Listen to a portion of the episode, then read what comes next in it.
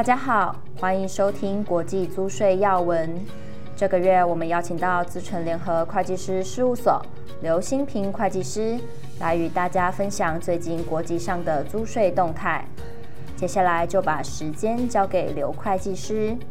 我们首先看专论的部分，哈，啊，第一篇的专论呢是 OECD 发布了支柱一啊，关于金额 A 的这个多边公约，哈，那这个文件哦有八百多页，哈，那目前还没有开放签署，哈，那具体的时程也还是很不确定，哈，那提醒大家几个注意的细节，哈，第一个就是呃多边公约呢有要求，呃所有。现有的这个数位服务税，好，Digital Service Tax，或是相关的这个措施呢，好，都应该要撤回。好，那第二个呢，是就这个适用范围方面，啊，提供了一些缓解。好。那金额 A 呢，不是用呃特定的产业啊，比如说是这个矿业啊、金融服务啊，或者是国防工业哈。那这次还新增了一个啊，就是国内业务的一个豁免哈，比如说它主要的营业收入啊，其实就是很集中在单一的国家。那有关于这个扣缴税的议题哦，为了避免重复课税哈，如果市场国呢已经就这个收入有课过扣缴税了，哦，也会一并纳入金额 A 的考量哈。那这已经获得多数国家一致的一个共识。第二篇专论哦，是马来西亚发布了新的移转定价跟预先定价协议的法规。好，那有关于移转定价的法规哦，主要是呃加强应备文件的一个要求哈，包括这个同期移转定价文件哈，它厘清了哦这个呃每一个这个课税年度都应该要准备呃同期的移转定价文件。好，那第二个也新增了呃移转定价文件所要求的一些内容哈，包括呃跨国企业集团的一些资讯。好，那比较特别的是这个常规交易区间的一个调整哈。那这个区间呢是呃百分之三十七点五到百分之六十二点五。好，所以这跟我们习惯的呃二十五到七十五分位数哈是比较不一样的。再来呢是 APA 法规的更新哈，呃，如果是跟这个马来西亚有签租税协定的国家哈，那这个纳税义务人呢，他就要呃申请双边或者是多边的 APA 哈。那呃，如果是来自于跟呃马来西亚没有签租税协定的国家，好，那当然就只能够申请单边的 APA。那有关于这个预先会议的申请呢，好，也要求要提供一些额外的文件哈，啊，包括了这个呃移转定价的文件哦，还有这个可能申请前三年的财务报表跟一些税务的计算。好，那以上就提醒，如果有要呃做这个 APA 申请的纳税义务人呢，好，再注意这些新的法规的文件的要求。好，要闻呢，我们首先来看一些新的立法。好，加拿大的这个数位服务税跟现实又更靠近了一步。哈，在八月份的时候，加拿大的财政部呃发布了修正的数位服务税法案的草案。好，那并没有改变这个适用的时间哦，还是要追溯到二零二二年的一月一号开始。好，那这次主要的一个变化是，呃，纳税人哦可以选择呃用这个法案生效年度，好，也就是二零二四年度的这个呃收入呃来推算二二年跟二三年哦这个数位服务税的金额。好，那所以这个企业呢，呃，可能也要开始检视。呃，我们的系统是不是能够提供啊、呃、有关于这个加拿大数位服务收入所需要的这个数据？好，那也要尽早的模拟哦、呃，是不是用这个二四年的资讯来计算哈、会是比较有利的。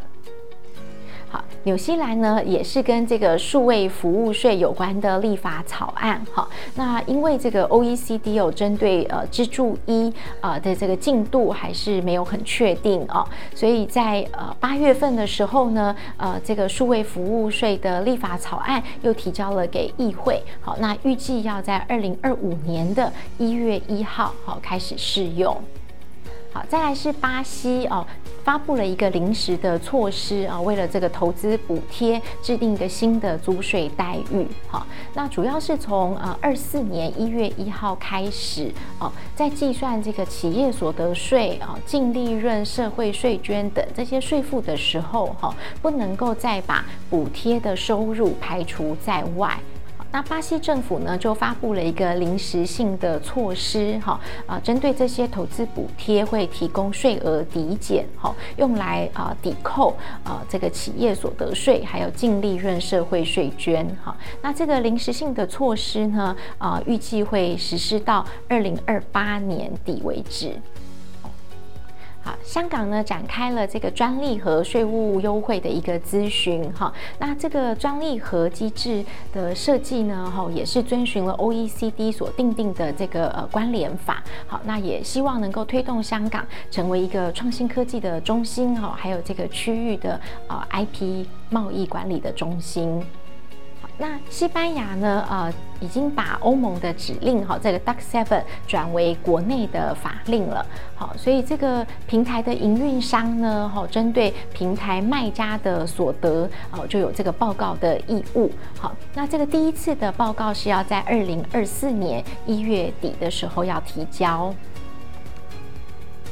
好，那爱尔兰呃准备要引入这个呃外国股利参与免税的一个制度。好，那在这个蓝图里面呢，呃提出了一些要考量的因素。好，包括可能是全部呃还是是部分的免税。好，那纳税义务人是不是可以选择性的呃用参与免税制度啊，或者是这个呃。扣抵的制度，好，那还有呃，是否要限定这个呃符合资格的地区，好，是全球的股利都适用呢？哦，还是是来自于这个欧盟，好，或者是协定地区的股利，好，所以呃，如果有以这个爱尔兰作为呃控股地区的，好，可能要再呃注意观察后续的这个法令的发展。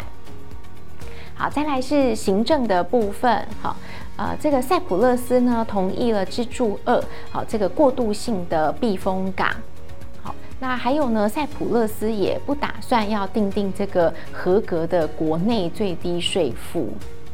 波兰有一个新的这个呃判决哦，呃是有关于这个居家办公哦，是不是构成常设机构？好、那从这个疫情开始以来，哈、呃很多的公司都有提供这个居家办公哈、这样子的一个政策，哈、那这是否构成常设机构呢？哈、呃波兰的税务局就认为，哈、虽然这个员工呃是在自己的私人住宅里面工作，但这个也会被认定为是外国企。企业哈可以支配的一个固定营业场所，好，那波兰的法院呢，哦也认同了这样子的一个见解，好，所以提醒我们跨国企业，好，尤其是在波兰，呃，如果有聘雇员工，好，那这种在家工作的行为也要注意，好，可能构成常设机构的一个风险。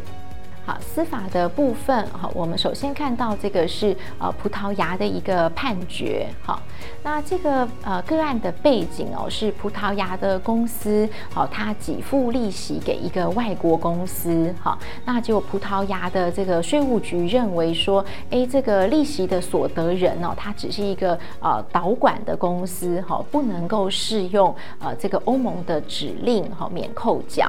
好，那最后法院呢，呃，也认同了这个税务局的看法，好，所以值得注意的就是，呃，葡萄牙的税法里面哦，其实并没有关于这个经济实质的明文要求，哈，可是呃，从这个税局的认定跟法院的见解，哦，也都支持了，呃，这个还是要有符合经济实质才能够适用这个免扣缴的指令。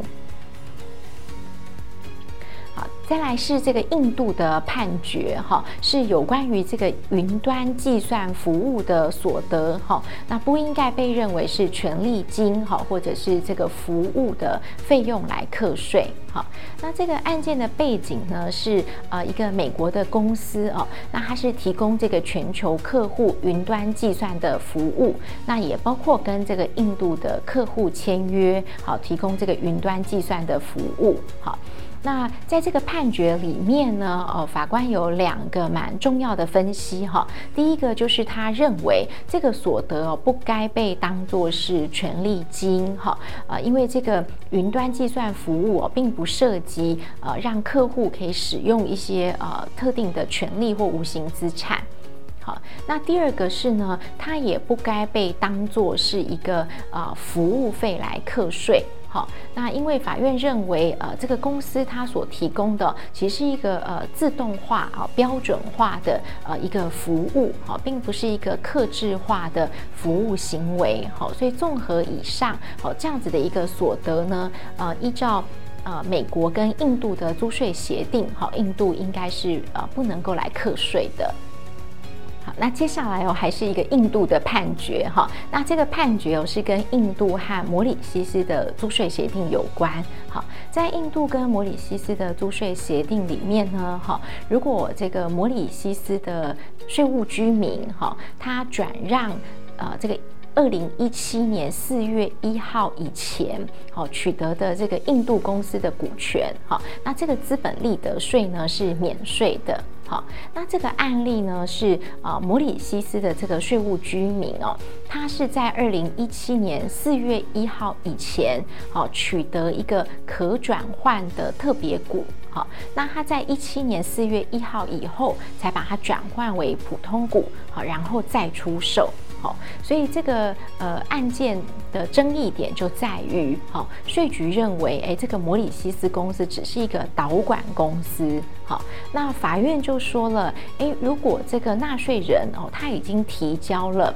呃所在国税务机关发出来的税务居民证，好，那除非这个税务机关要提出这个呃有力的证据，好，那不然不能够随意的呃反驳，好，就认为说。呃，这是一个导管公司。好，那第二个呢，是针对这个资本利得免税的适用性。好，那法院是认为呢，呃，虽然在二零一七年四月一号以前，哈，公司取得的是一个可转换的特别股，好，但是它转换之后，呃，其实这个特别股跟普通股，呃，它的本质并没有太大的变化，好，他们的这个投票权也是一样的，好，只是在分配股利。或是返还股本的这个顺序上有所差别，哈，但这个租税协定呃所包含的股份，哈，应该是一个更广泛的定义，哈，所以综合以上呢，呃，法院就认为，哦，这个纳税人应该是能够适用印度跟摩里西斯的这个租税协定来主张这个优惠。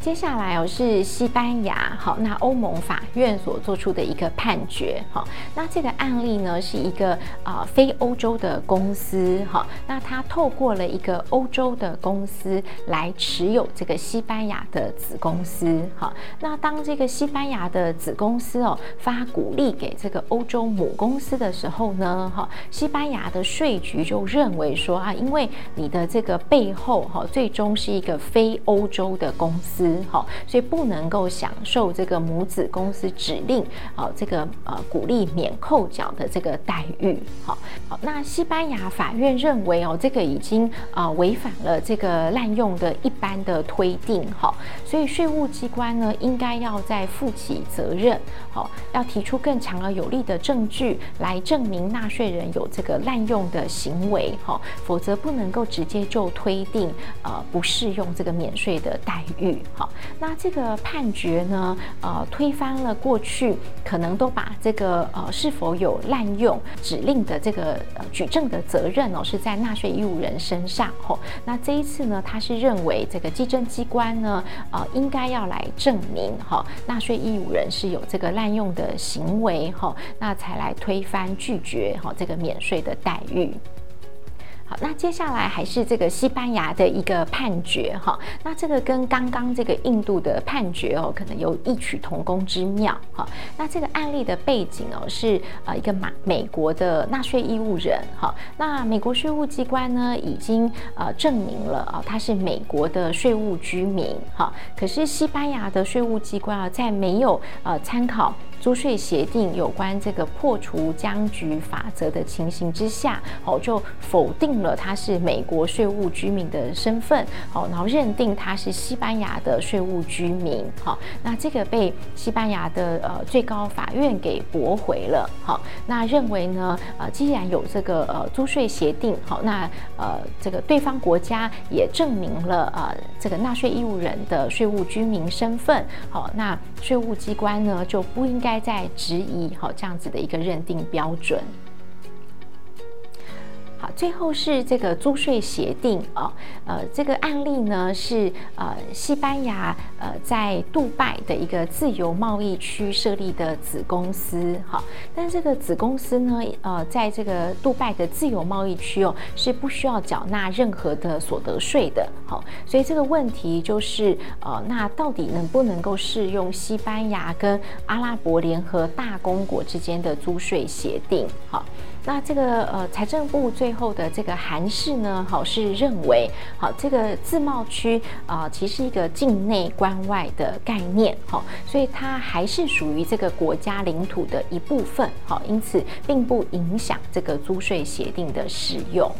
谢谢大家的收听，也欢迎大家到 PWC 台湾 YouTube 频道观赏影片，或前往 PWC 台湾官网下载好读文字版的详细说明。我们下个月空中再会。